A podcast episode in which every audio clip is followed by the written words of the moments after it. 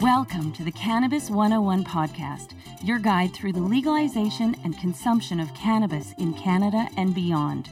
Here's your host, Dean Millard.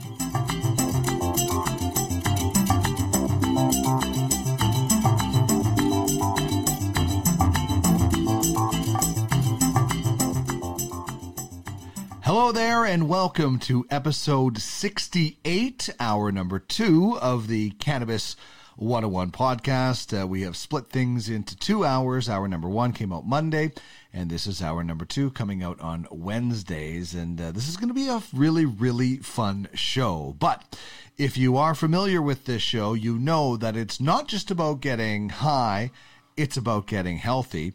And you also know there's also one way that we get things going on this program, and that's by finding out what's your groove. Put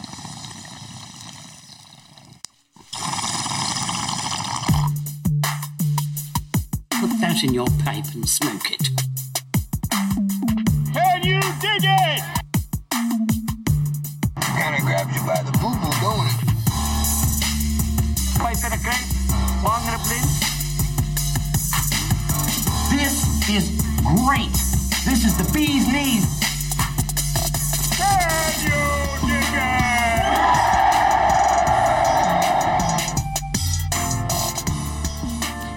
it? So when I say what's your groove, I mean if you are grooving with something, what is it? Maybe you've got a joint. Maybe you got a bong. Maybe you got a nice big vaporizer like I do right here. This giant bag. Let me switch cameras here, actually. It might be better. The old Supernova from... I call it the Supernova. It's the Volcano Hybrid from Storz & Bickel.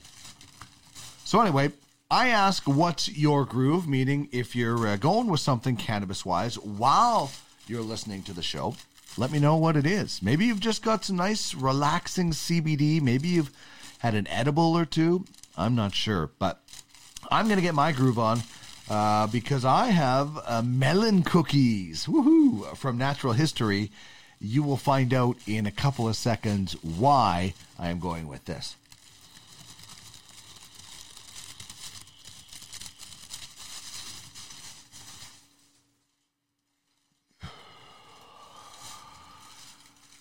I love the volcano. It's ridiculous. It is a great investment. If maybe smoking isn't your thing, it certainly makes it a lot easier. Since I've been using this volcano, I definitely, my coughing has gone way down when it comes to cannabis. And if you use cannabis a lot, you know exactly what I'm talking about. So here is what's coming down the hash pipe, so to speak, on this episode. Jim Hole of Atlas Growers and Natural History is their rec side. He is the VP of Cultivation at Atlas. He's going to join us for an excellent conversation. I really enjoyed this one with Jim Hole. And we're also going to have What's That Strain? Featuring Melon Cookies. That's what I was talking about from earlier. So What's That Strain, of course, is with Chris Ianson, our educator. He is, of course, with the Nova Cannabis, Jasper Ave. And so Melon Cookies from Natural History is what we're doing. Our cannabis question, we'll throw it to you in just a second. And we'll also have our cannabis character. Hint, it's played by a Canadian. You should like this. We'll also tell you a little bit about the Weed Weekly as we get going. But let's get going now with the cannabis question.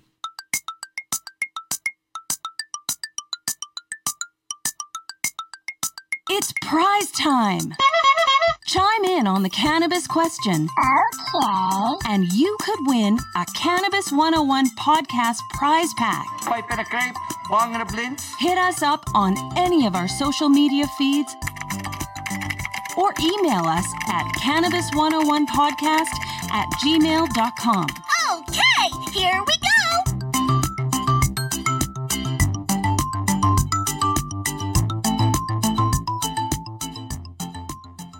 So for those of you watching, thank you very much. Either on our YouTube channel, the WeedTube, or on any of our social media feeds, you can see that the cannabis question is, who are you thankful for in the cannabis industry? If you're listening, thank you very much for doing that. We do now have video, as you've heard me say, so you can check that out on those channels if you'd like to check out the studio and some of the cool things that we'll be showing you over time. So who are you thankful for in the cannabis industry? Of course, just coming out of Thanksgiving.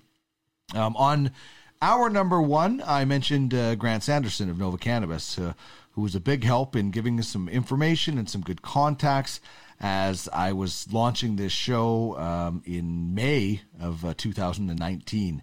And so today I'm going to pay tribute to somebody else, and that's Jessica Patrician, who owns the Spirit Leaf Argyle, a woman who reached out to me and just, you know, started a conversation about my show and about her store. I was able to be on location for their Spirit Leaf bus tour. That was so much fun.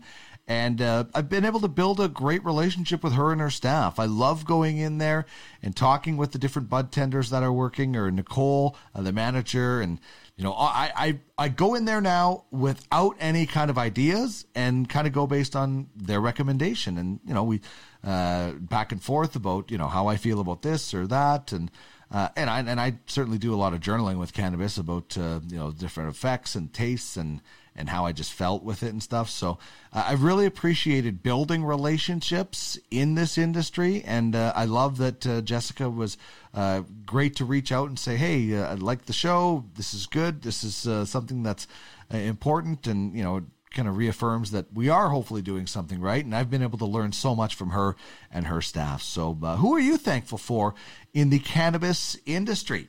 Hit me up on Twitter at the Cannabis 101. You can also get us on Facebook and Instagram, the Cannabis 101 Podcast. And certainly you can chime in anonymously at Cannabis101Podcast at gmail.com.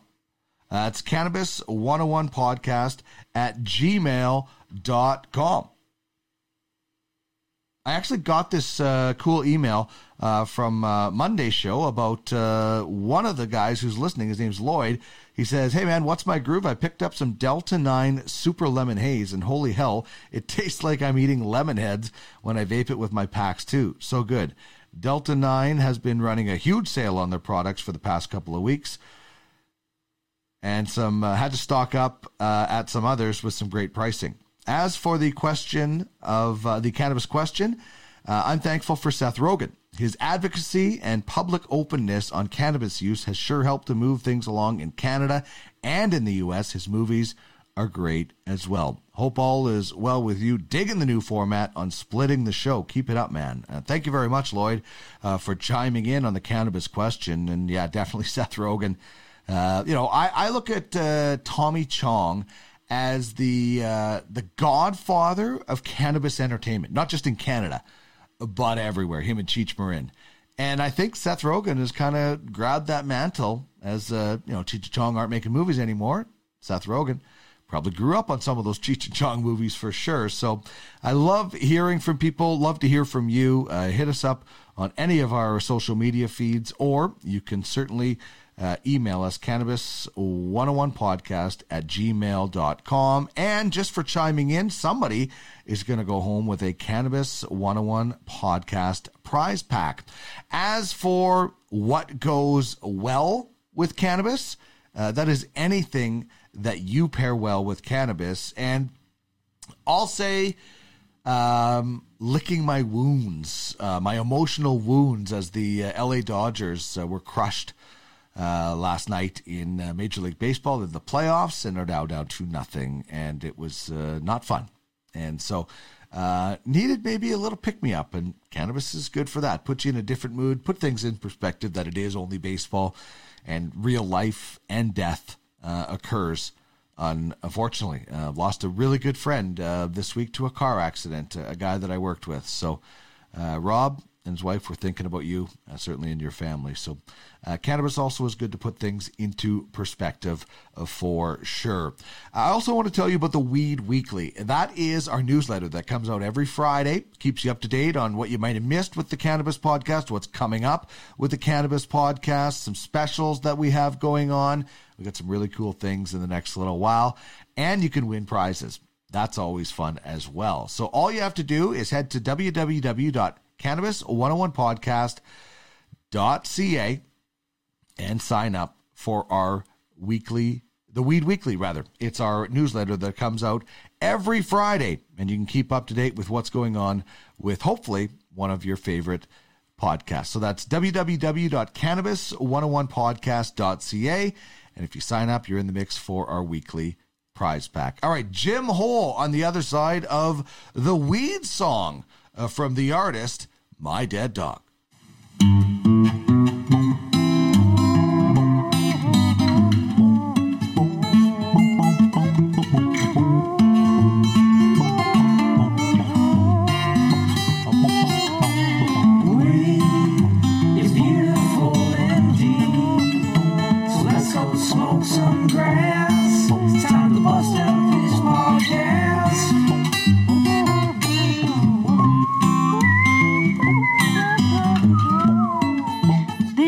Cannabis 101 Podcast, your guide through the legalization and consumption of cannabis in Canada and beyond.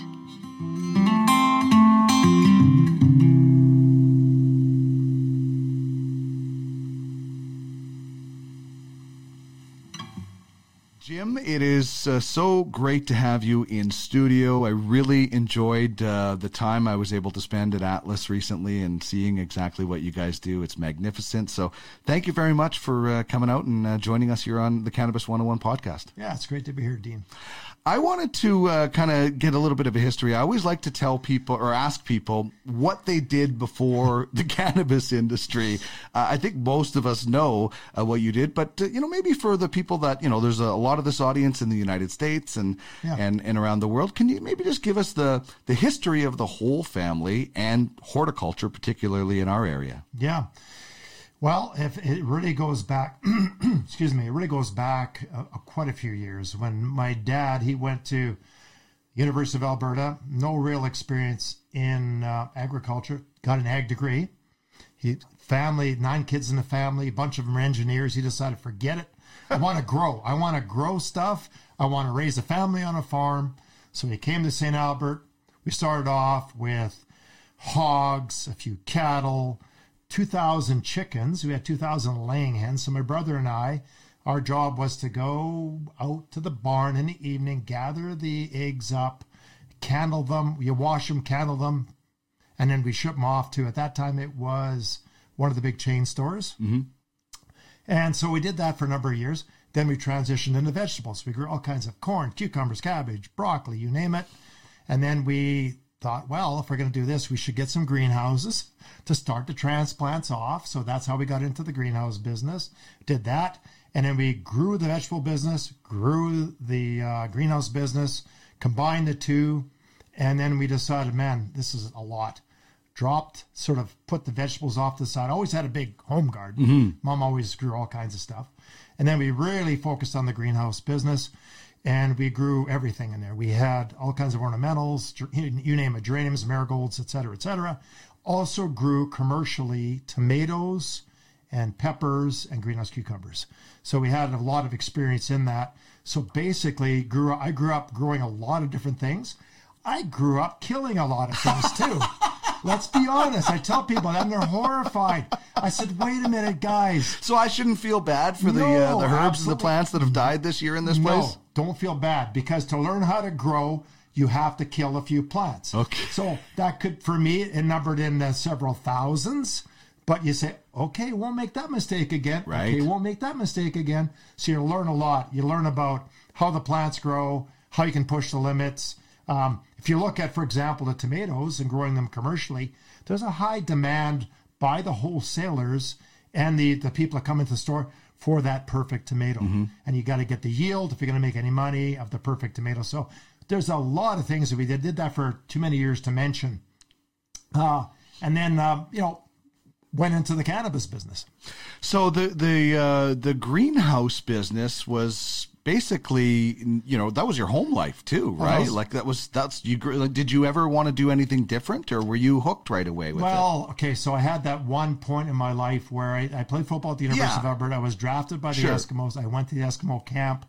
Now, the pull of the family and the greenhouses was too much. I went and I said, I had to go to the coach and say, look, I'm sorry. I really am sorry.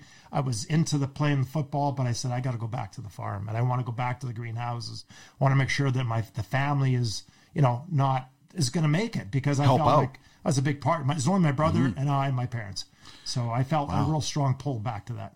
Wow. Well, and obviously, and it had a passion for it too, right? It was something like, do you remember at what age were you, where you were like, I really love growing this stuff, or at least trying to grow this stuff? I think it was, I got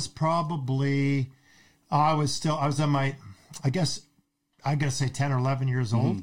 And what I found absolutely fascinating was that we could plant these tiny seeds in the field. We had a 4-row cedar, so we would plant carrots and cabbage and cauliflower and broccoli. Long rows as far as the eye could see. So one day you go up there and plant, you can see where you made the marks where the seed went in, and then a few days later you see these seeds popping up. Right. It's one of the most beautiful things to see. And we had what we call a precision seeder, so it would space the cabbage out every foot. And in a good year, good moisture, it was gorgeous. You just see boom, boom, boom, boom as far as the eye can see. That hooked me. And I'd always be the first one in the family to go to the field, and I'd scratch away the surface and see if I could find the first germinated seed. Yeah. And that was a big thrill. It's like the first Christmas present or something like that, right? It was, yeah. It was like the first of the Christmas present. And again, to see that beautiful crop coming up, it had a promise for the future, right? What is it that makes the cannabis plant then, as we kind of move into what's going on now, unique from some of the other things that you have worked with? Well, I think with cannabis, it's an interesting world, because what we have is cannabis that came, let's face it, from the black market. A lot of people had grown the cannabis in the black market, no choice. So what really was fascinating is that there's all of this knowledge built up by people that for many years had to kind of deal with the illegality of it and grow this cannabis, often hidden away. And they did a great job. And so if you look at that, that was fascinating as to what these people had done. Right. On the other side of the equation is that it's a plant. It is a plant. It does not defy the rules of chemistry and physics.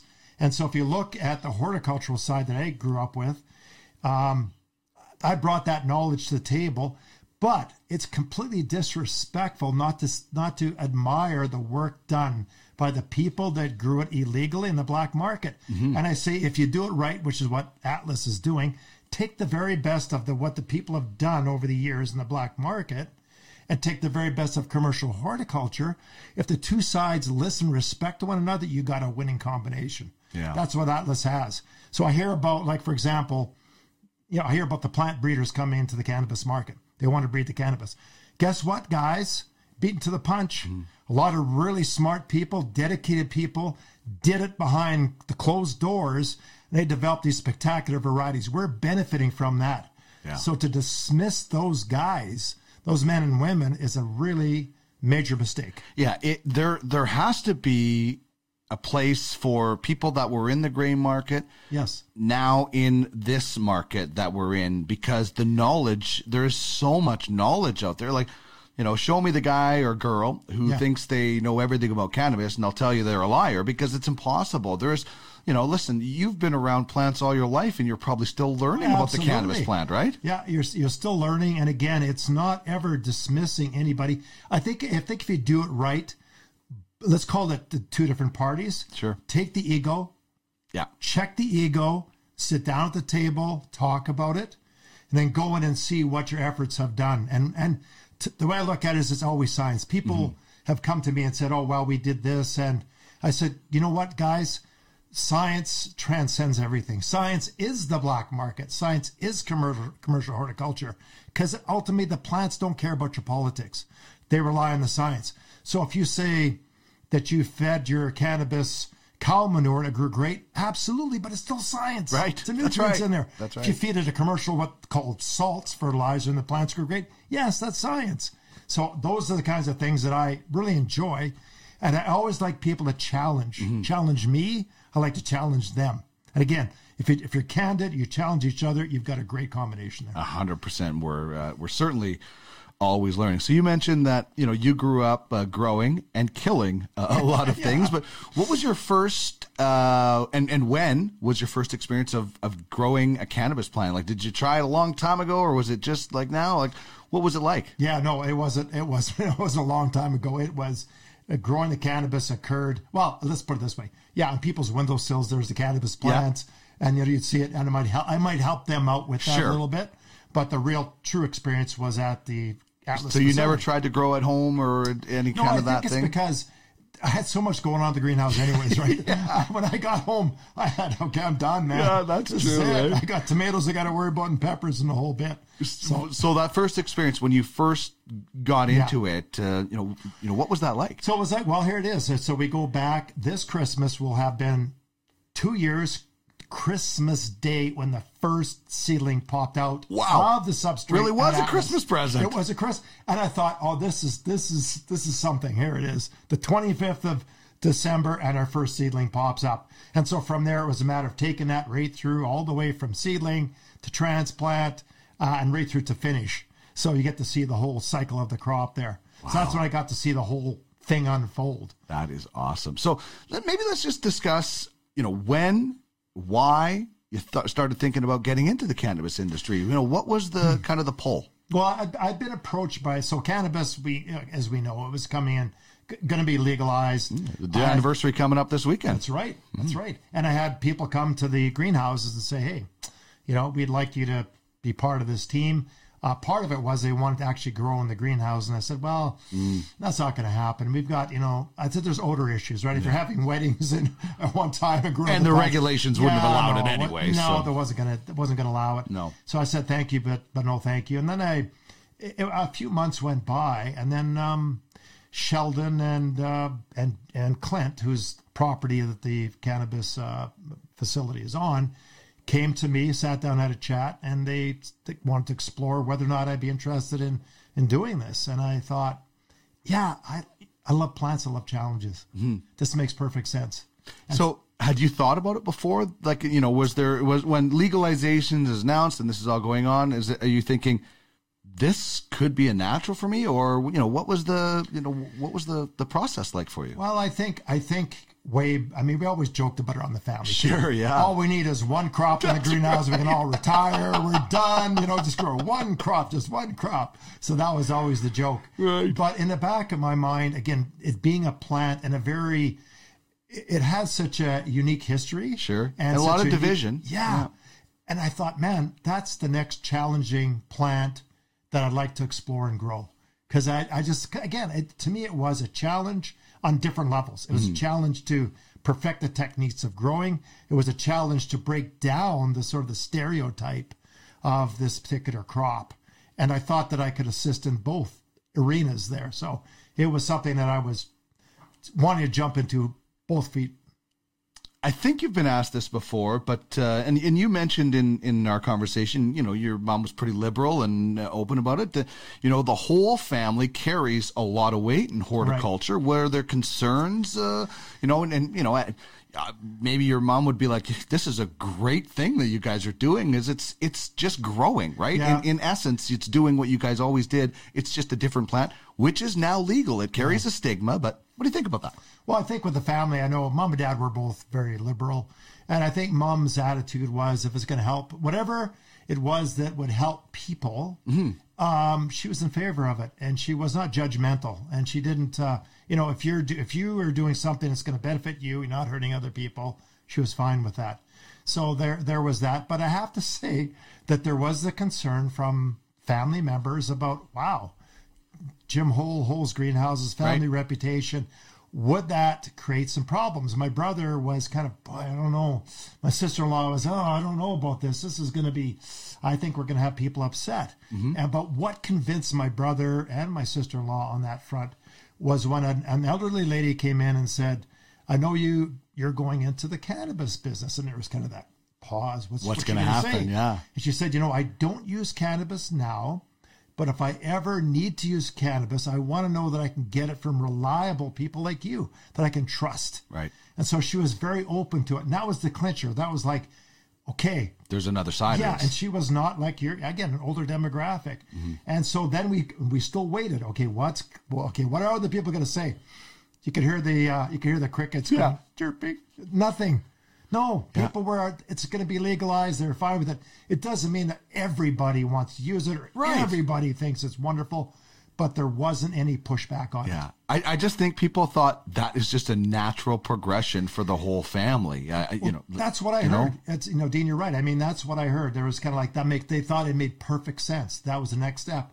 And I think because of the fact that they thought, okay, we have commercial people who are involved in commercial horticulture getting into it, that makes it even that much more legitimate. Mm-hmm. Like if these people are prepared to do it, they're bringing their techniques and their knowledge to the table. That's got to help the industry, and I believe that is the case.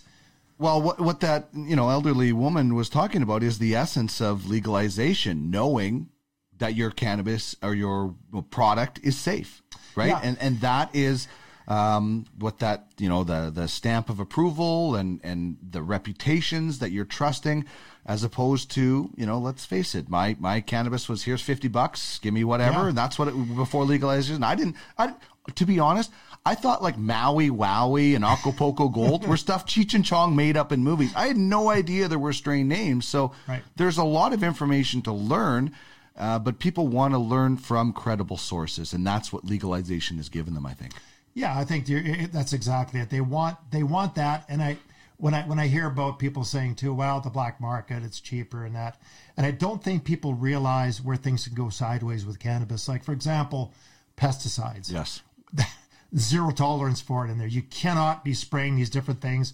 Somebody who has a pest problem not in the legal market would spray just to control. And that's right. In some respects, I understand it, but again, you're endangering people. The other thing is the heavy metals. Cannabis is notorious for pulling up heavy metals. In fact, hemp was used in Chernobyl to pull up the radionuclides to kind of and take it so that the plant would extract it. Wow. They could take it out, and now they're cleaning up that soil. So cannabis is very adept at pulling up things that aren't good, both good nutrients and heavy metals that aren't good. So you look at selenium, you look at all other kinds of lead, other heavy metals that aren't great for human health.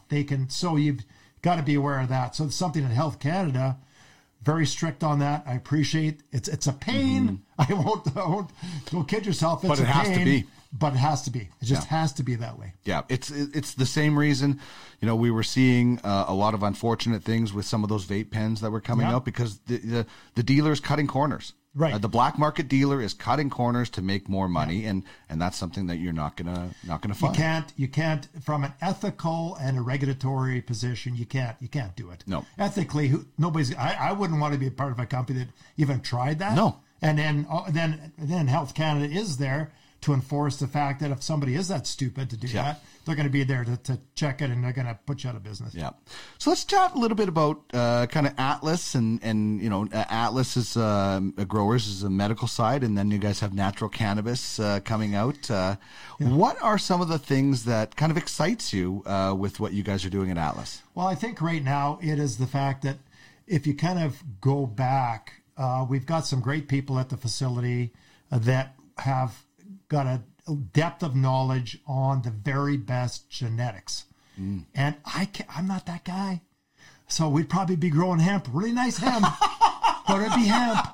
So I look at our grow team of, we got Reed Myers, the chief scientist, and the master growers. We have John and Chris out there, and we're bouncing ideas all the time off one another, and we're arguing about stuff, and we're making it better.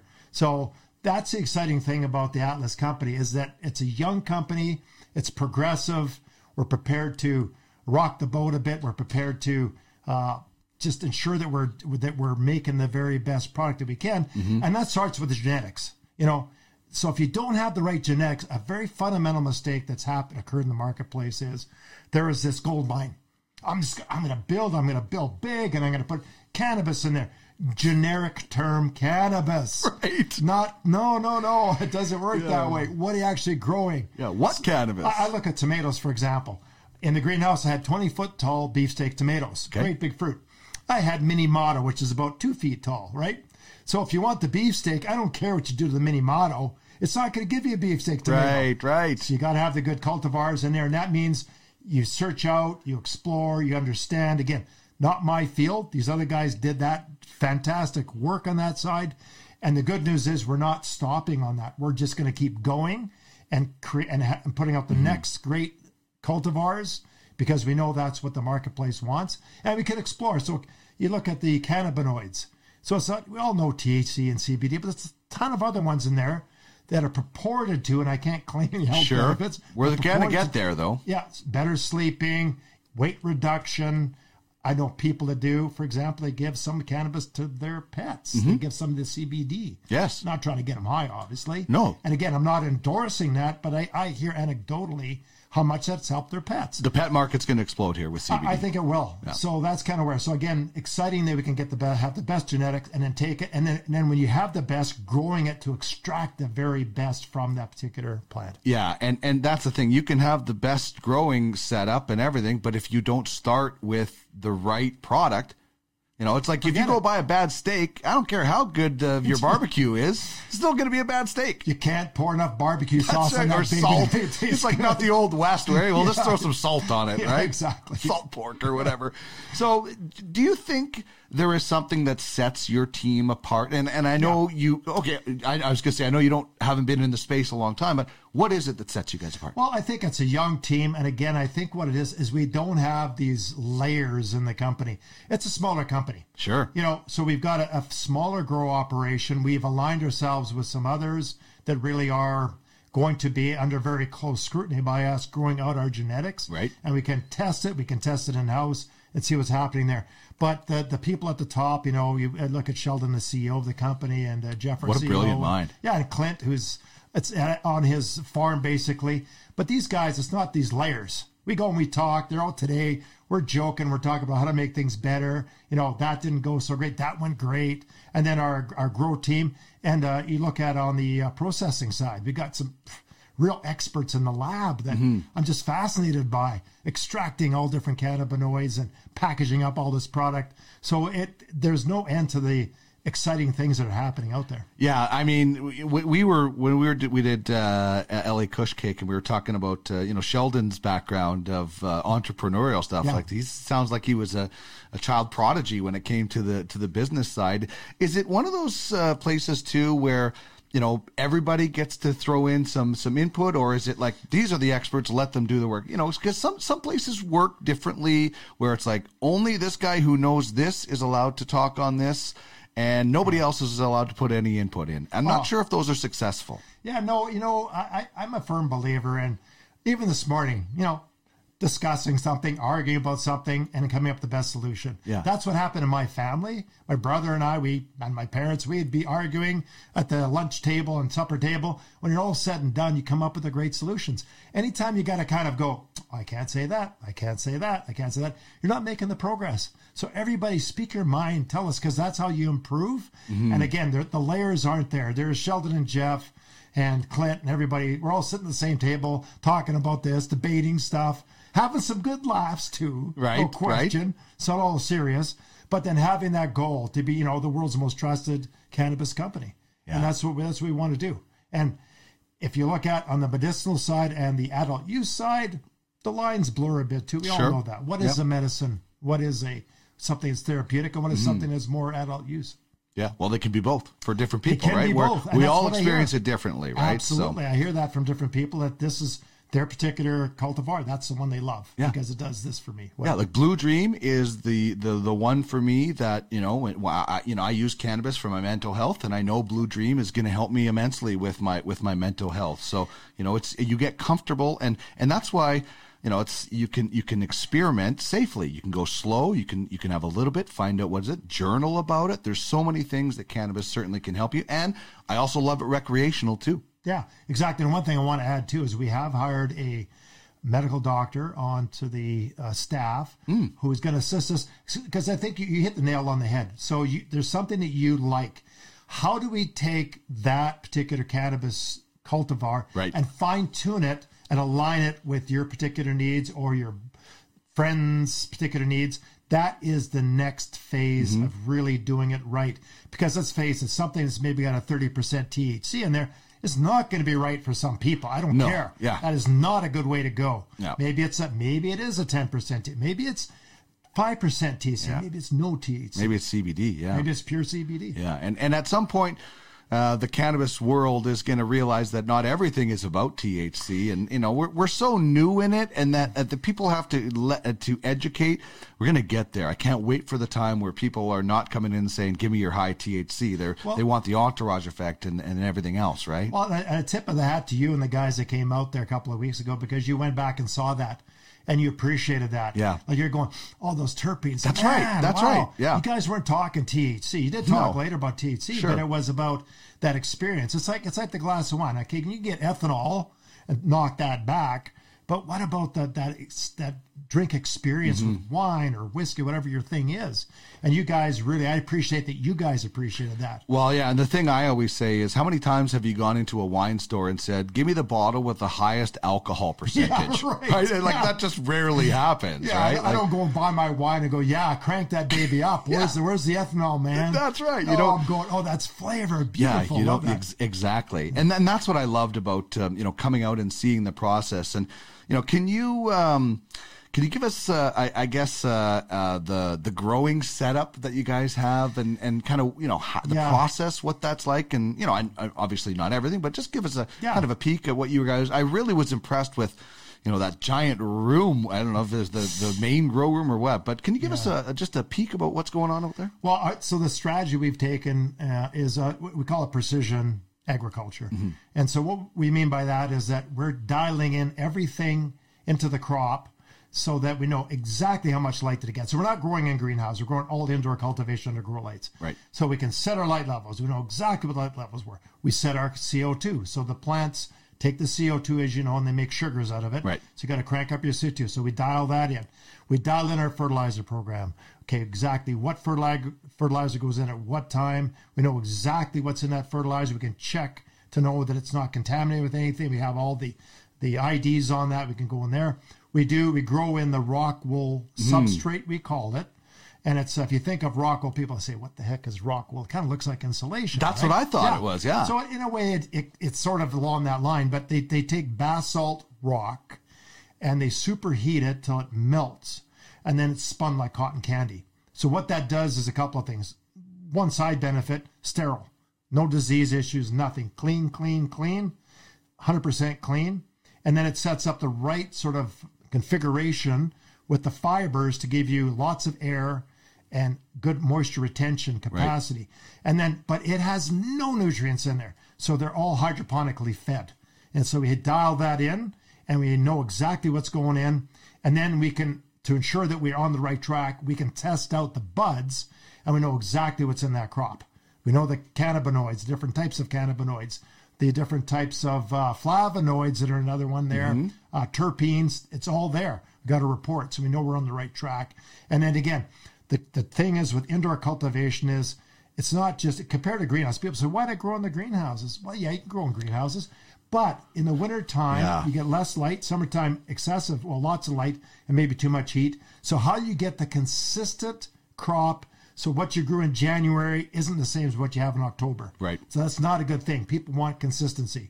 If you're going to be buying something like fruitcake, you want to know that it's the same January, same October, and you're happy. Mm-hmm. You don't want your wine to change. Nothing. You don't want your cannabis to change. You don't want your podcast to change. Everything in life is about consistency, and cannabis is. You want me to pick up, melon cookies today and be just as happy as the melon cookies I had 3 months ago or whatever it is, right? That's what it is. It should be within that very narrow band. You're not going to want to see this huge fluctuation in that quality or that the parameters of the terpenes and the THC and CBD.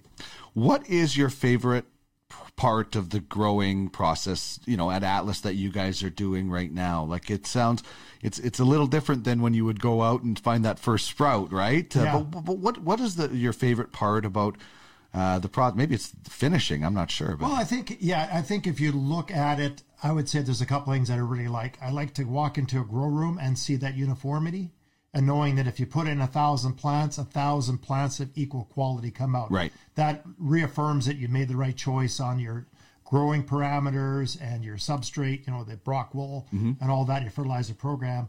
And then finally getting to the end of the production and seeing all the big fat buds on there. Yeah. Now, I'll tell you, to be honest, I had to get an education on the buds. Sure. I could tell you all about tomatoes and cucumbers, what the fruit quality should look like, blah, blah, blah. I had to get schooled on it. They said, well, no.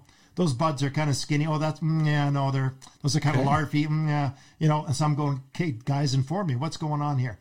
And they would say, okay, well, that's a little bit stretched out. We want to have these nice, dense buds. So I finally graduated from bud school now.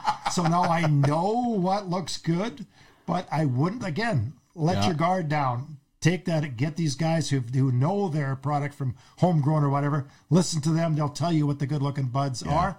And I can say, okay, I can tweak this temperature. I think we can get there, and get it to that point where we got just what we want. Yeah, it's awesome. Those rooms are great, and you can push the plants aside to be able to walk through. It's just such a great room. Do you know how many plants would be in a room like that? Yeah, you got over 1,000. Wow. Just over 1,000 plants in a room.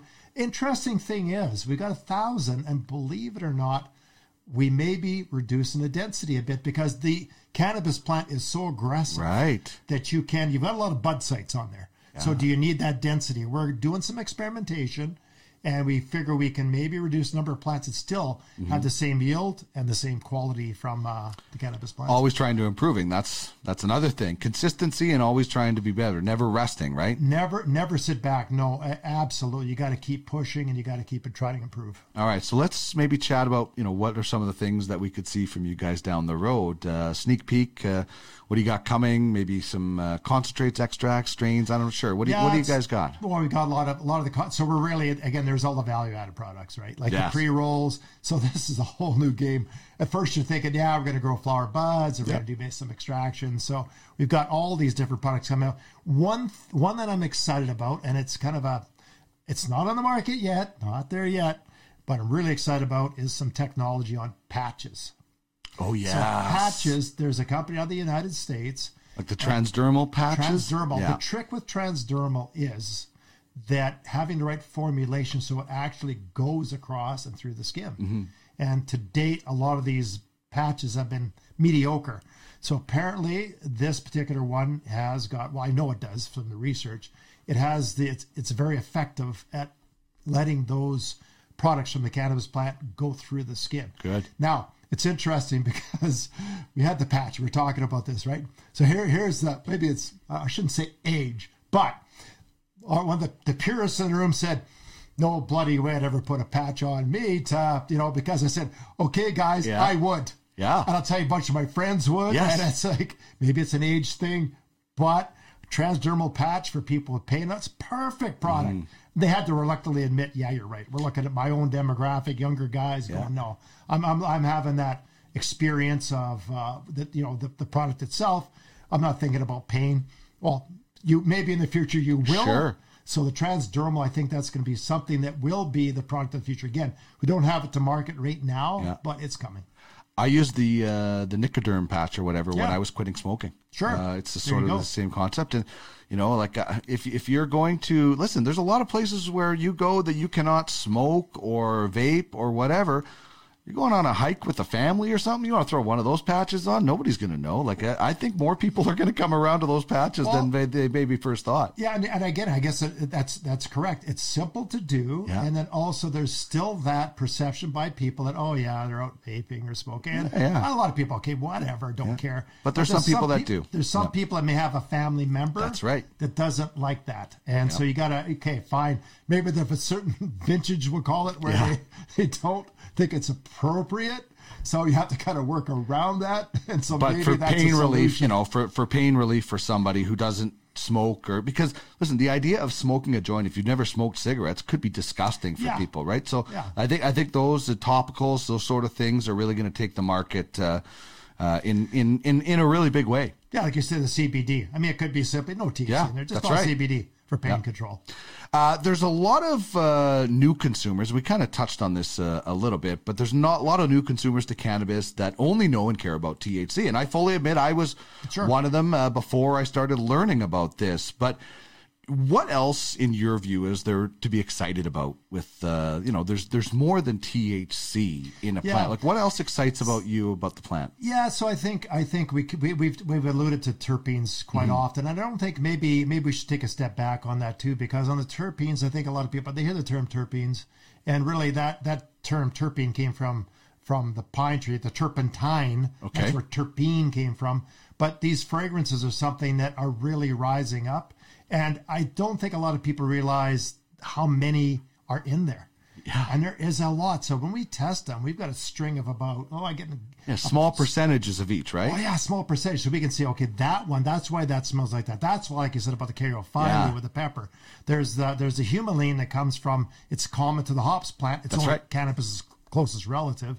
So we got that in there. And we got all those, the combination. So again, you've got all the different terpenes. Mm-hmm.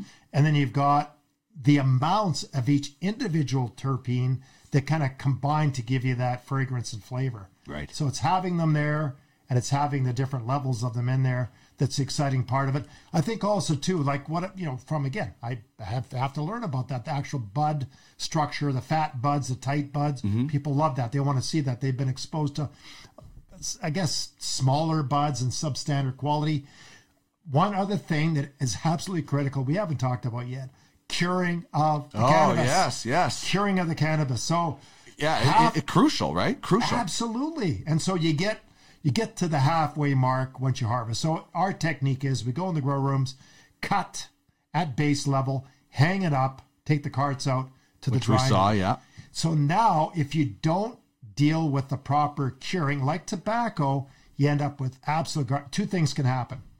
Too wet and warm, mold fails, can't sell it. Too dry, it all falls apart. So nobody's going to take tobacco and have it crumble in their hands. Nobody, if the people had pipes and cigars, what do you have? They have a humidor, right? So in that room, we are constantly checking temperature and humidity, and we also check what we call water activity. It's kind of a technical term, but what it really means is inside the tissue of the plant, there's moisture. But that the different diseases can't get at it because it's kind of contained in the tissue. But on the surface, between the buds, if the water activity is high, that means, guess what? Boom, it's going to rot. You're going to have mold growing out of it. Yeah. So we monitor water activity, temperature, humidity in the room, in and out, so that when that bud goes in, it is nice and flexible. Then we have these packs we put in our plastic bags called Integra packs. Right. And they just keep it at the correct humidity. Everybody needs to have something. You got to have that. If you don't, you've got just dried out lawn grass. Yeah, trust me, when I get my bud back and I don't need a grinder because it's so dry, I'm not very happy. You need those packs in there, and you're right. Growing is just like half the you know, you can grow the greatest plant if you don't cure it or dry it or the final process. It's going to be worthless. Yeah, it's like growing a tomato, and then you leave the tomato out in the back deck for a week in the sun. Right. Not going to taste so good. Yeah. And so that half of the equation, again, I call it the other half of the equation. I think probably a lot of people get so excited by that process and maybe rush it too much, especially maybe home growers, especially, right? They're so excited that they're almost there, and they don't give it enough time. Yeah, and I think what's happened in the marketplace, and I guess, you know, no fault of some of the LPs, but they've licensed producers, but they got, you know, in their facility, they had something installed that was just drying things down too quickly. Yeah. And they could see, man, we're stuck, man. We got to make some changes now because, great, the guys told us they could take humidity out. We forgot that it's regulating the humidity that goes out. Right. The plant's giving it off. We can't drop it because they're going to get this dry, awful stuff. That's right. Yeah. So it's very technical and very, it's timely, right? Like you got, okay, this, we have to do this now. We have to do this now. We talked about terpenes a little bit. We talked about research and all the cannabinoids. I'm so excited about, you know, I love that I can go buy a joint and smoke it and nobody's going to call the cops on me, right? That's great. But I also love all the cannabinoids we're going to learn about and the different benefits from this plant from scientific research. That's what really excites me, because we're going to learn so much about the plant. And I think this is what's going to maybe open some eyes to people who were closed-minded to cannabis in the past. Well, and that's why Atlas has done a smart thing in aligning themselves with two big institutions, Harvard, yes, and University of Alberta. And so we went into U of A, and I know that I think Sheldon and Jeff both went down to Harvard, and they met with the researchers down there. And again, we're a medicinal cannabis company. Yes, of course, we do have the adult use product as well, but we're looking at how do we actually benefit society, because that's why Sheldon got in the game too. You know, he had people, and a lot of people in their families have sure. different ailments, cancers, and things like that. You're looking, what can I do to either reduce pain or use it as a medication? So the U of A is going to be conducting, in the not-too-distant future, research on different things where cannabis could be beneficial. So top-notch researchers. Same at Harvard. So aligning with those institutions is a really important thing. And again, we can, after that, say, this is what it does. This is not us saying or making any claims. This is what research has shown can be some of the benefits of the cannabis. And again, for us to say it is disingenuous. That's right. Anecdotally, I can tell you what people tell me. Of course. But we need to have those reputable researchers who can say, look, this does this and this does this. This doesn't do this. Mm-hmm. That's just as important. Exactly. So, but I think we're going to see a lot of things spinning off from that, where there would be like particular diseases that afflict the human population. And maybe let's call it minor things like sleep. How do I have a better sleep? You think, well, that's not a big deal. Yeah, it is a big deal. You can't sleep, get a good sleep, you're not productive. Yeah, sleep is the foundation of my mental health. If I have a bad sleep, I wake up, I'm not doing that exactly. well. So we're all in the same boat that way. And everybody to different degrees. And you're right. I love the affiliation. I remember when that story first came out, and I said on this show, I said, this is an argument against all the people that say pot is for dummies. Right. Harvard is not studying a plant that makes you dumb. Right. They're just not going near that. So that whole argument gets thrown out the window when credited institutions like Harvard and the University of Alberta and many more are taking interest. Yeah, and I think you talk about the stereotypes, right? So when I walk into the Atlas building, I will challenge people who are anti-cannabis to go in there and pick out the users and the non-users. Knock yourself out. Try to find them. You think they're all stoners. Like, anybody's used it knows that's not the case. Yes. But these stereotypes persist. The people are coming in the door who are users are sharp. They're sharp people, got their act together, show up on time. They're not high 24 hours a day. No, they're not high 24 hours a day. Yeah. And that stigma is the kind of the worst part about. Yeah, this cannabis. Well, it's the worst part about trying to convince people is they're closed-minded. Dean, how about you and I kill it today? Yeah, let's get rid of it. Kill it right now. We're getting rid of the stigma. Take that thing, that preconception of cannabis user, throw it out the door. Yes. It's done. It's over. It is out. It is out. All right, let's wrap up with this. We're coming up this weekend to the anniversary of legalization, so another opportunity to celebrate. What do you think is the next big thing in the kind of the cannabis industry? I'm always interested to find out what people think. Well, I think the next big thing is going to be, I think edibles have they've been out there, and I think there's still some issues with how do you kind of regulate dosages and things like that. I think the next big thing will be to, again, we talked about it a bit before, looking at the individual. How do we, for some people, no, it doesn't, they don't want it, they don't need it, whatever, that's done. How about for the people that want to use it, both as adult use or adult use medicinally or both? Mm-hmm. How do we take it to the next level and take care of that person's needs? That requires really to sit down and do some investigation on what the needs are, and actually a little bit of trial and error, maybe, so to speak, without going too far, to see where does a 10% THC, is that right for you? Or is it 12, whatever it is? That's kind of the next thing there. I think, again, the various delivery systems will be the next thing. I talked about the patches, and I think we're headed down that road of how do we now not just get the right product for the right person? What about the delivery system? Right. Some people don't want to smoke. They don't want to vape. They don't want to do that. Yeah. Not going to do it. Yeah. They prefer an edible. How do you kind of really fine-tune edibles? How do you make it so it's good for a wide number a great percentage of the population that just simply do not want to do with the conventional usage of the product. I feel sorry for the person that thinks you can only smoke pot. Yeah, I know. You know, because there, as you mentioned, there's so many things. Like I said, I think topicals are going to be big. Those patches, just drinks, edibles. So I think there's going to be just more variety. Yeah, and I think we're on the cusp of having some breakthrough on the research about some of the really solid benefits that could be on the Alzheimer's side, perhaps.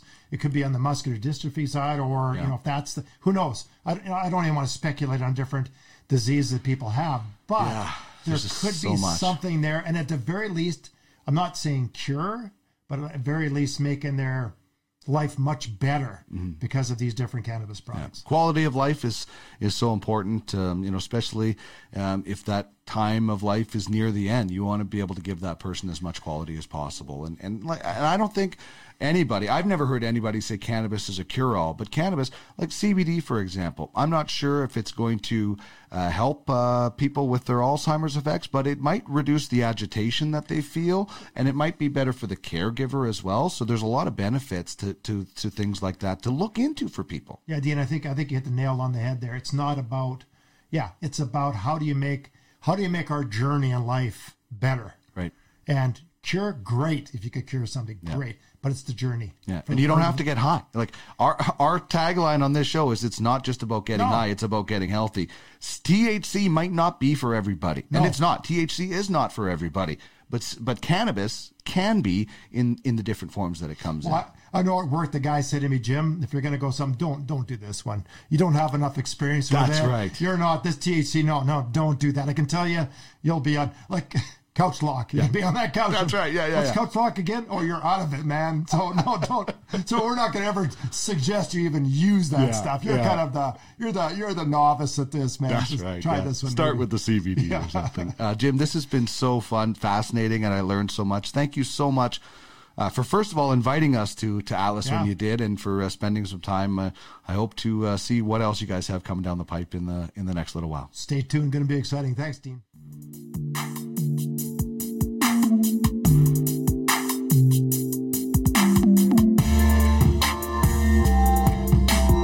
This is the Cannabis 101 Podcast, your guide through the legalization and consumption of cannabis in Canada and beyond.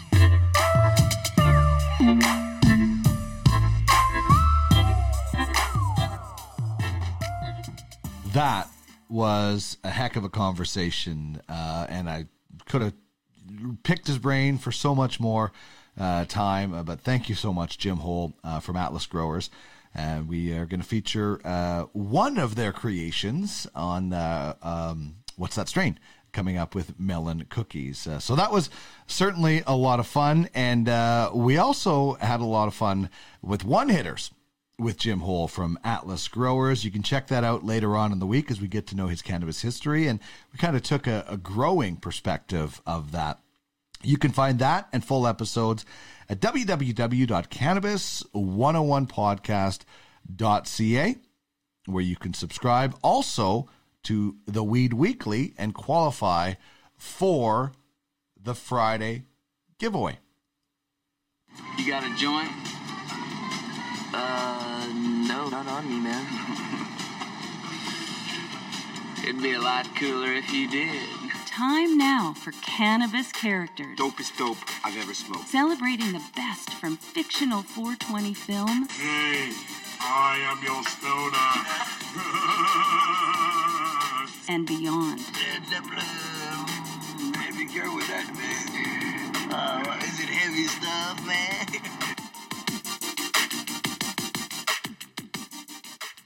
All right, our Cannabis Character today... I mentioned him earlier in the show, actually, the godfather of cannabis entertainment. It's Tommy Chong, but it's not just from Up in Smoke or any of those great characters that Tommy Chong had. We're actually going Tommy Chong Leo from That 70s Show. And if you're watching, you can see a picture of him and Hyde right there. He is the godfather of cannabis entertainment, along with Cheech Marin, of course. And it was interesting when they first split up. Chong kept doing his thing with the cannabis and kind of the drug humor. Cheech went away from cannabis, did some hit shows and movies. Nash Bridges, and obviously he was in Tin Cup as the caddy. That was an awesome movie. Chong then comes back into things with his character Uncle Leo on That 70s Show. Showed up in season 2 as the owner of the photo hut, disappears for a while as Tommy Chong went to jail in real life for selling bongs. Way to go, John Ashcroft. You really crushed the war on drugs by putting Tommy Chong in jail. Congratulations. Anyway, Leo did come back after Chong was released from prison. And here's a little back and forth with Leo and Hyde about something they now have in common. Hey, man, you missed your shift at the photo hut. You better have a damn good excuse. I got busted. Damn, that's a good excuse. So what'd they get you for? For loving me. Because she's like 14? I got busted for possession. Oh, man, join the club. Yeah, thanks. No, I mean join the club, man. We meet every Thursday. We're trying to raise money for a field trip to Amsterdam. So there you go. Tommy Chong. By the way, Leo, the character, would be 100 years old right now. He appeared in 5 total seasons on That 70s Show. Leo, played by Tommy Chong from That 70s Show, is our cannabis character this week. What's that strain? Let's find out with Chris Ianson, Nova Cannabis store manager and educator.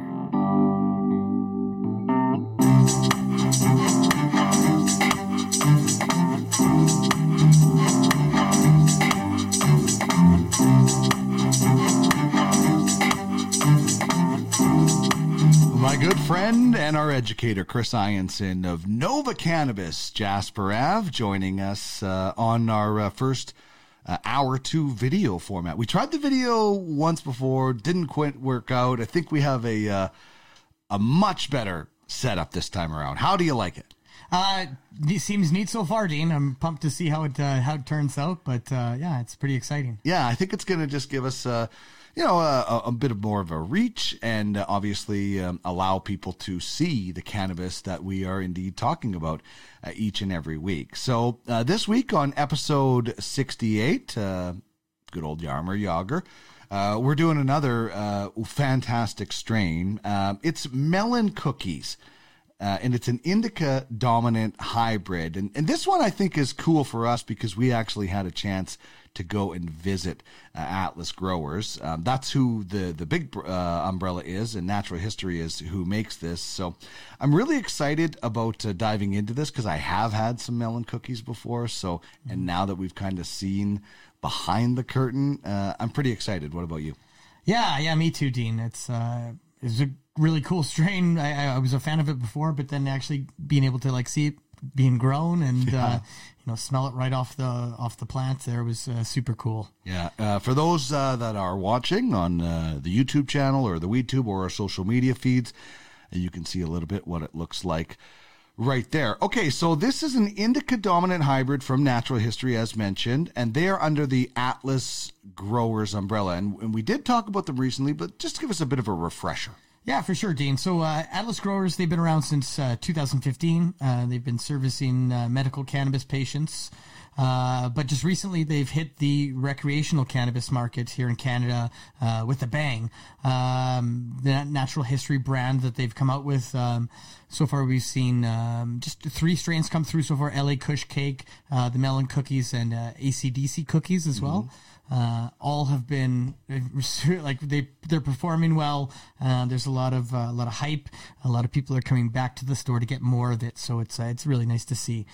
And another cool thing about Atlas here that's kind of new news with Atlas. It was announced that Atlas Growers they've partnered up with AltMed, and it's an alternative medical enterprise out of Sarasota, Florida, and they're going to be bringing Atlas Thrive, and it's a variety of product formats like transdermal patches, transdermal gels, tinctures, and capsules.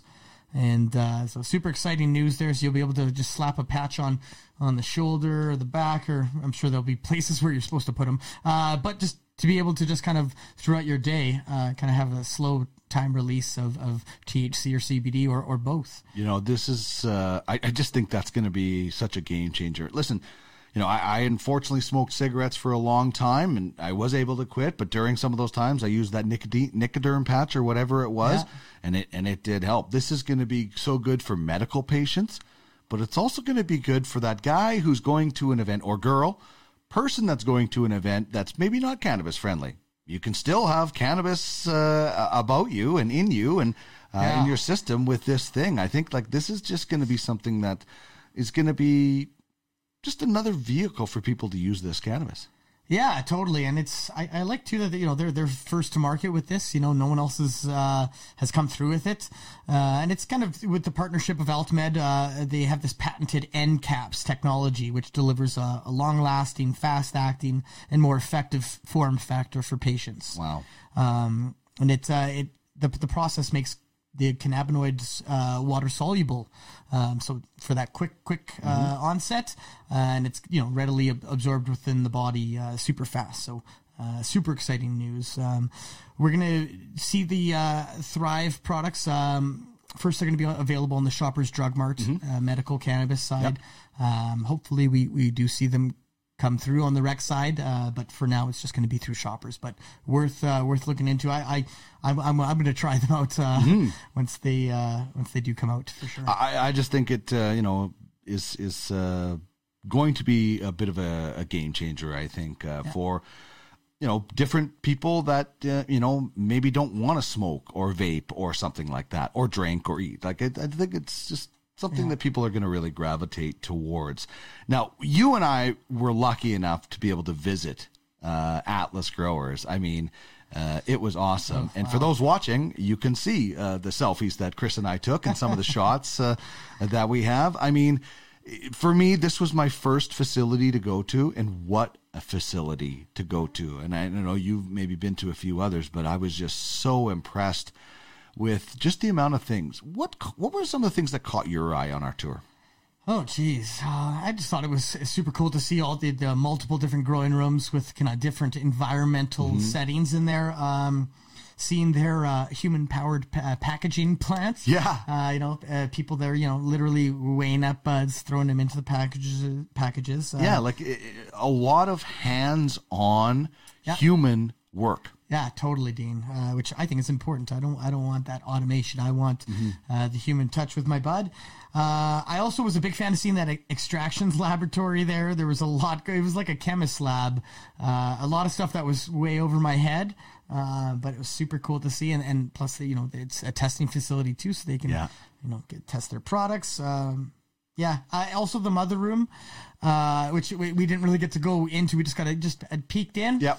But it was neat to know that, right? Yeah. It was neat to see how big those plants were in the vegetative state there. And, it was just awesome to see. Mm-hmm. I don't know.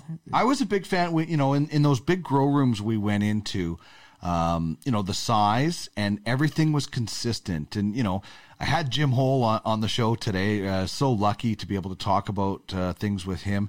And that word consistency came up a lot in the conversation. Oh. Like they want the melon cookies that they grow in November to be the same as the melon cookies they grow in July. And everything in that room was uniform. I loved, and he explained this in the interview, but the rock wall that they use for their growing, the ability to just be able to move those beds apart if you needed to get through. Like it was just so almost perfect. Like I was just, everything looked, one plant looked the same as the other, which, you've grown and that can sometimes be difficult, can't it? Oh, for sure. Yeah. It was weird. Sometimes some of the rooms we were in, it felt like you were in like the Matrix, where it was just like all the plants were all at the same height. They were all trimmed up to the same height. It was, it was like they were clones of each other. Yeah. Perfect. Yeah, it was really cool to see. Cause when I grow, that's not the case at all. Yeah. So it's one of the things that I really liked too, and I'm just going to bring up the picture for those watching.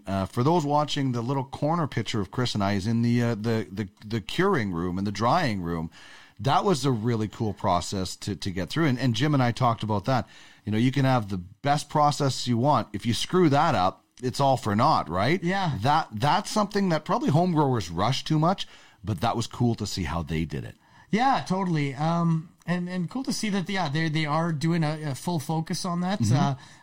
I've heard that, you know, from some of like the bigger guys, there's less talk about the curing. They just, they grow it, they dry. It's a rushed process sometimes. It gets rushed and curing your cannabis, you know, locks in some of the flavors and, it's definitely worth doing. So it's nice to see that they are doing that. Mm-hmm. I like some of the concentrate works, that work that they're doing as well. Yeah. You know, just being around that much cannabis for me was crazy. Holding a bag of, you know, I'm like, I've never seen, you know, I've got the selfie up on the screen, but you know, seeing that they're working on some of the other stuff in that concentrates room that we kind of got to the lab or whatever you got to see. It was just really neat to see that, you know, they're doing so many different things with their flower. You know, we talked about the patches coming out, but they've got some concentrate work going on too.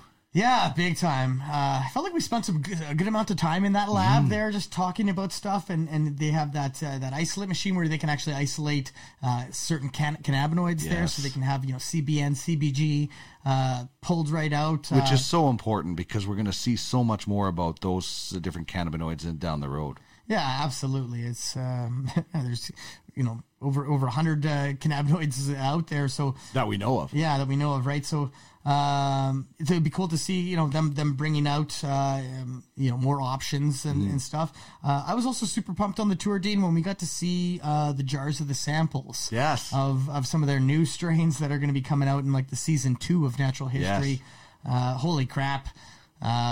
Some of that stuff just looked amazing, and the smell too. It did, and you know, it was part of the, you know, seeing everything on the tour was amazing. You know, being able to see this is how we get from, you know, seed to store, whatever it might be, but just the conversations I found that I was able to have as we were going about, you know, this question or this. You know, for me, I'm very new to grow. I don't know hardly anything about growing, so I went in with zero knowledge, basically, and how it was explained to me by these guys, the different people that we met, I could actually understand it. So I love the conversations that we were able to have with different people about questions and seeing things, and I love the hands-on. So bravo to Atlas. Was there anything else that I've missed here? I don't want to miss anything that we talked about, because it just was so fun and so educational.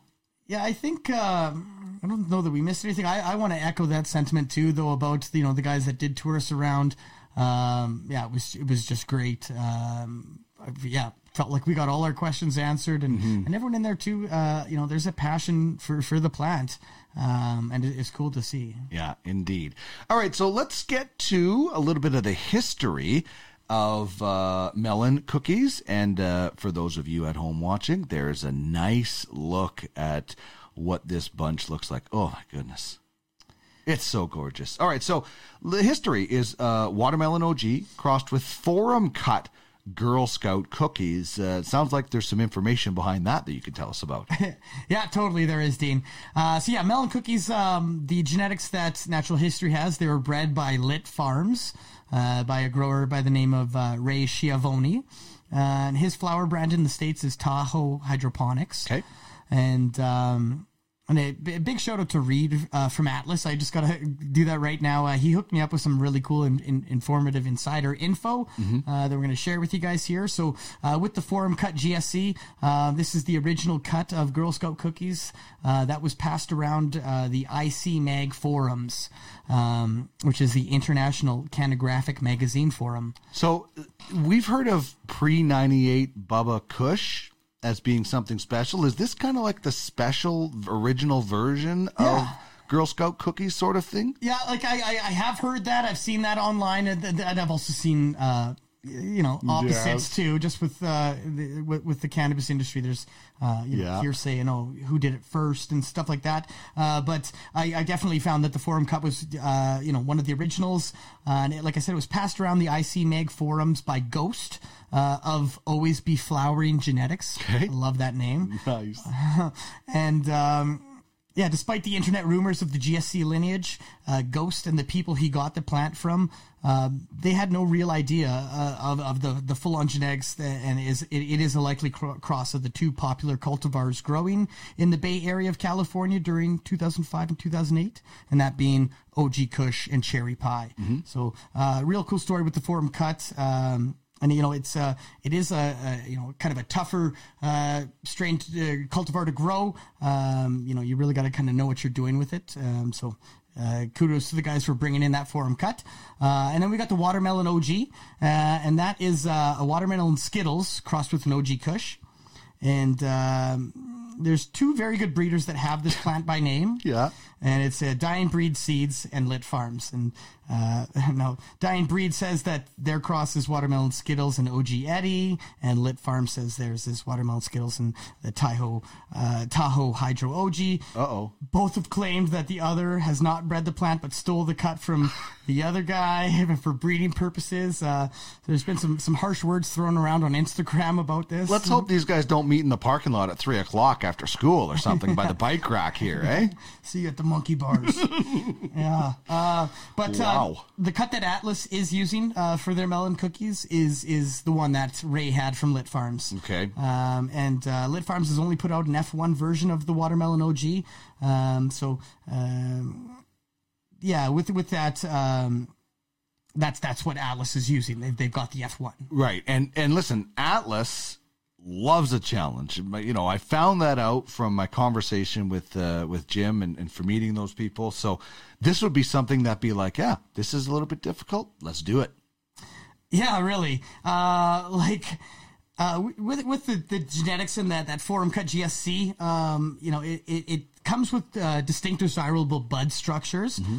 But it's been known to have an intersex issue, so hermaphrodites can come from it, right? Due to the nature and how the GSC was bred. So it's kind of a trickier plant to grow, and you've got to really monitor any kind of males that mm-hmm. are popping up in within your grow room. But it's the structure of it, and also the how it's a tougher strain to grow. It's not super easy, but it's going to give you kind of optimal genetics. Sure. And so that's why Atlas is kind of going that route. They don't like to take the easy way out, which I absolutely respect. If it's easy to grow, let someone else grow it and work on something really cool and different. Okay, so the website is www.naturalhistory.ca. It's kind of still being built. There's not a lot to it right now. There's just the homepage, but there's a lot of cool stuff coming on the way with this website. Yeah, absolutely. I had a talk with Sheldon recently, and he kind of mentioned that the website is going to be launching pretty soon here, and it's going to be super nice. So for now, we've just got that splash page, but stay tuned, keep checking on it. I hope to on that website they're going to show the coming soon stuff. Sure. With, the new stuff that we can kind of like get our mouths watering for in advance. Yeah, no doubt. So that was Sheldon Kroom, who we met, who is their CEO, and popped into your store. That must have been pretty cool. Yeah, for sure it was. I was actually I was bent down at my deli case, like tidying up, and I heard one of my staff, ask a customer, "Hey, how can I help you out?" And he said, "Is Chris here?" And I popped right up, and we met face to face, mask to mask. There we go. And eye to eye. Yeah, and had a good chat though. He's a great guy. Like I think we talked about him on the last time we did Natural History, but just a visionary in terms of the business and all his ventures that he's done over the years. But yep. Now getting into cannabis, though, you can tell that they're going strong here. Brilliant stuff. So naturalhistory.ca is where you can check that out. The THC in this, 18.8%. Also, they list the total terpene percentage, listed at 1.0624. And they also have terpenes color-coded. We just need the legend for that at some point, and I'm sure that's coming. Yeah. For sure. I mean, it's in their marketing books, so hopefully we'll see it on the packaging just so that customers can be aware of it. Yeah, but at the very least, you in stores, you guys know, and you can point that out to I will nerd out people in store and check on those ticks. It is interesting to try to guess what color goes with what terpene, terpene and things like that. So I love that they do that, and I love that they list the terpene percentages as well. For sure. I think that's big. I'd like to see everyone in the industry start doing that because, it's important to know those facts. You bet.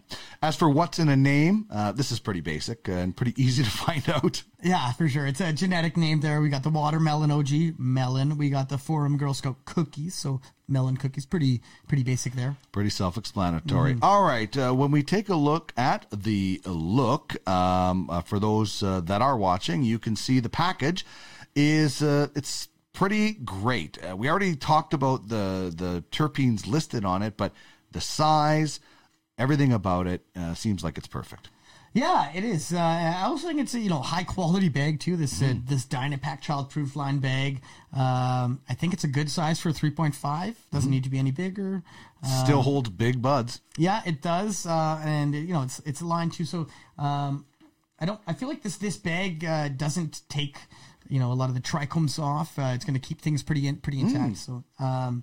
Big fan of it, yes. All right. As for when you get the cannabis out, and we're looking at it on screen, if you're lucky enough to be watching it, man, that purple stands out so much for me. Yeah, it's good. And the trim job on this stuff, too, well done to the Atlas team.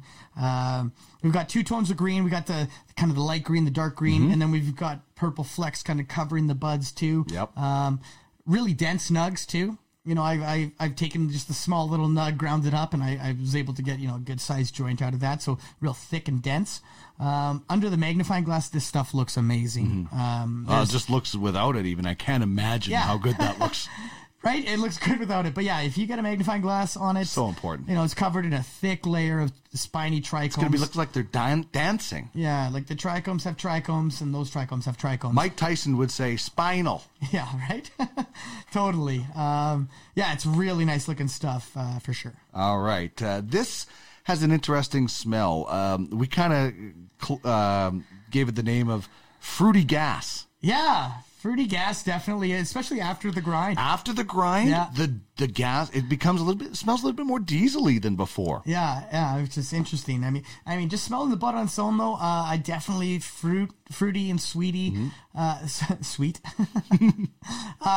Very similar to like a Jolly Rancher candy is kind of what it reminded me of, like a watermelon one, or kind of the cantaloupe, that melon kind of fruit. Yes. I do think that in the smell, there's like a subtle, spicy, almost cheesiness to it. Okay. That's just very light. But I did get that, and I asked other people about it, and they seem to get it too. All right.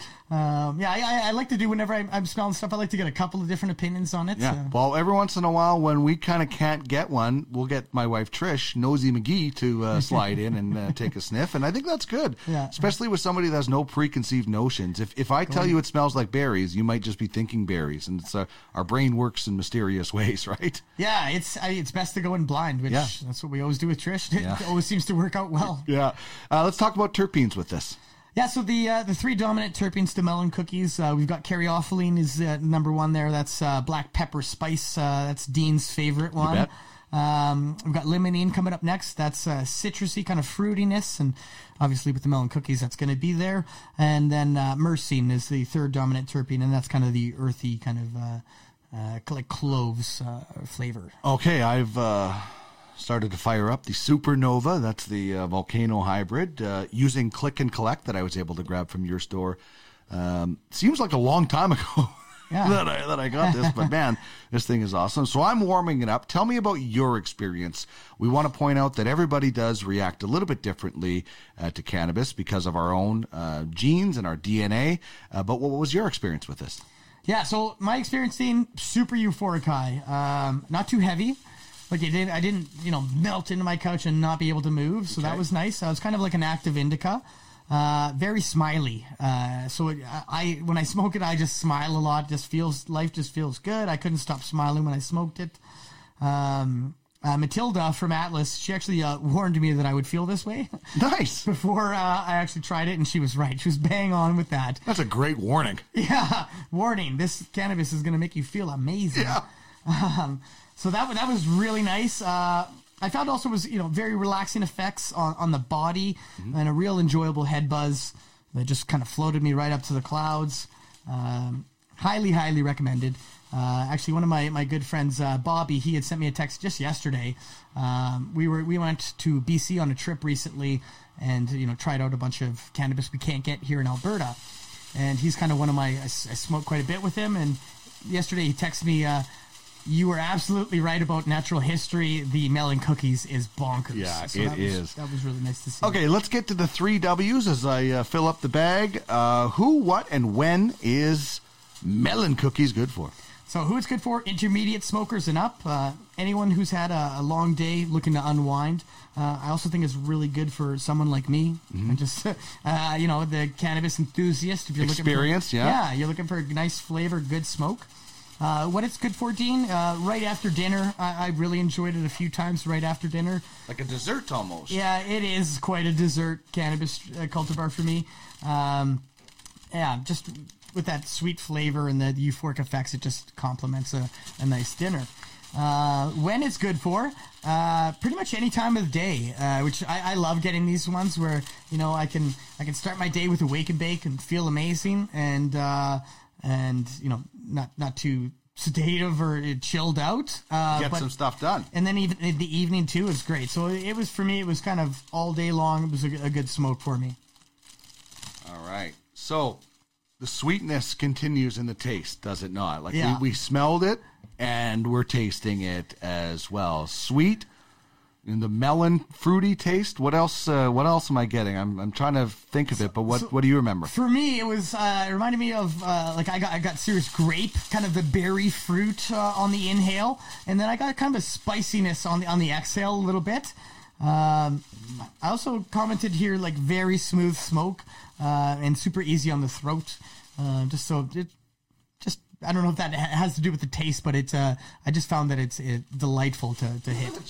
There's a little bit of cheese in there too. That's kind of what I got too. Yeah. A little bit. Yeah. Super nice. It's really smooth. And I right after our tour, I picked this up and, man, it's so good. It does not disappoint. I'm really looking forward to having some of this a little bit later because I think it's going to make for a good night.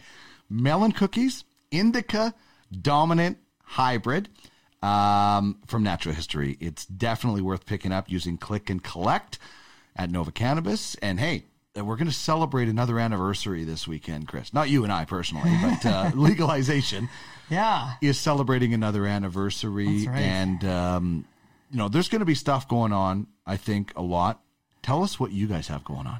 Yeah, so for the second year legalization, October 17th, we're going to be having, at all of our stores, we're going to have like a 420 specific sale, which I can't really get into the details, but there will be, if you're in a Nova store at the 420 time, there's going to be pretty crazy deals.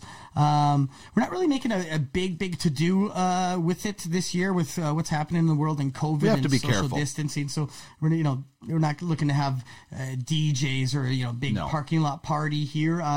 But we're definitely super proud and happy to be doing this. And it's going to be come down and celebrate with us for a quick little stop. Can you believe we're going into year 3 of legal cannabis? Like, I still sometimes pinch myself when we're doing this show that we're actually allowed to talk about getting high and getting healthy with cannabis. It is just, sometimes I just think, like, am I dreaming? Like, is this real? I echo that sentiment, man. This is like the dream career for me. So, for me to get up every day and, I go to work in the cannabis industry. And educate people. I love it, so man. Great. So this Saturday between 4:20 and 5:20. That's right.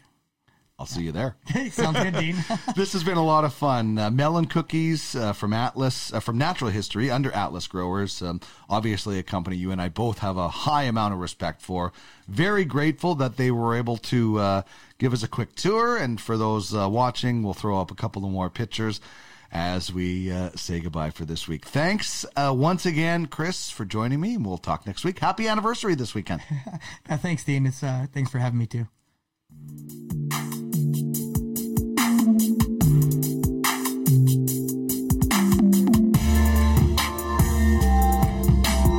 This is the Cannabis 101 Podcast, your guide through the legalization and consumption of cannabis in Canada and beyond.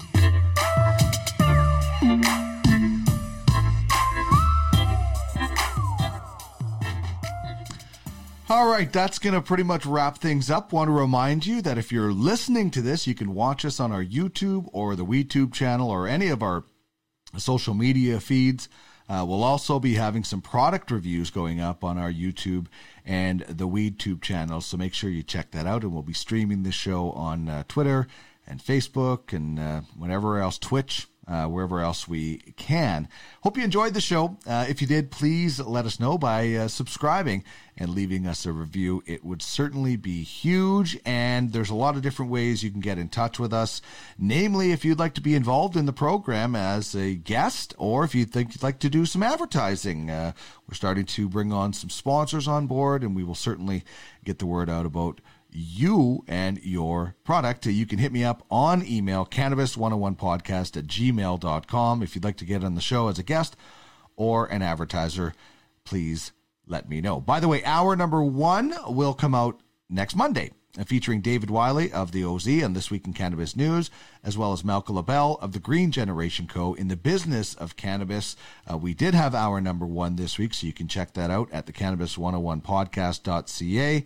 We will have another cannabis question and teach you some weed words of the day come Monday, and past episodes can be found at the website. You can also find more podcasts and shows of a different variety, namely sports, at www.podcastalley.ca. I have Sports and More, Tracking the Draft with Craig Button, and Fantasy Fun Time with myself and Jamie Thomas. All right, big thanks to Jim Hole of Atlas Growers for joining me on the program. It was such an honor to have him and have him share some knowledge with us. Always appreciate learning from new people in the cannabis industry. And, of course, Chris Ianson from Nova Cannabis, Jasper Ave on What's That Strain. We did Melon Cookies from Natural History under the Atlas Growers umbrella. So I highly recommend that. Don't forget to chime in on the cannabis question. Who are you thankful for when it comes to the cannabis industry? That's going to wrap things up for me. Thank you so much for joining us. If you missed anything, check out Cannabis101Podcast.ca for past episodes and more. We'll chat again on Monday when we bring you hour number 1 on Monday. Thank you so much for joining me. As always, we end things with the marijuana song from the artist My Dead Dog. And remember, it's not just about getting high, it's about getting healthy.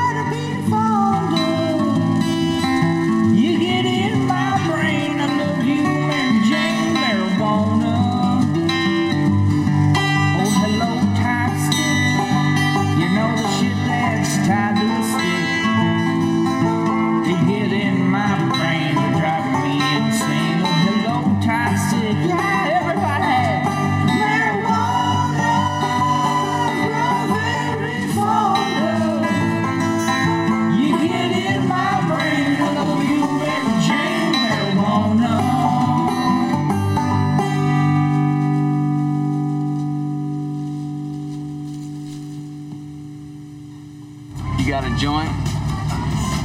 No, not on me, man. It'd be a lot cooler if you did.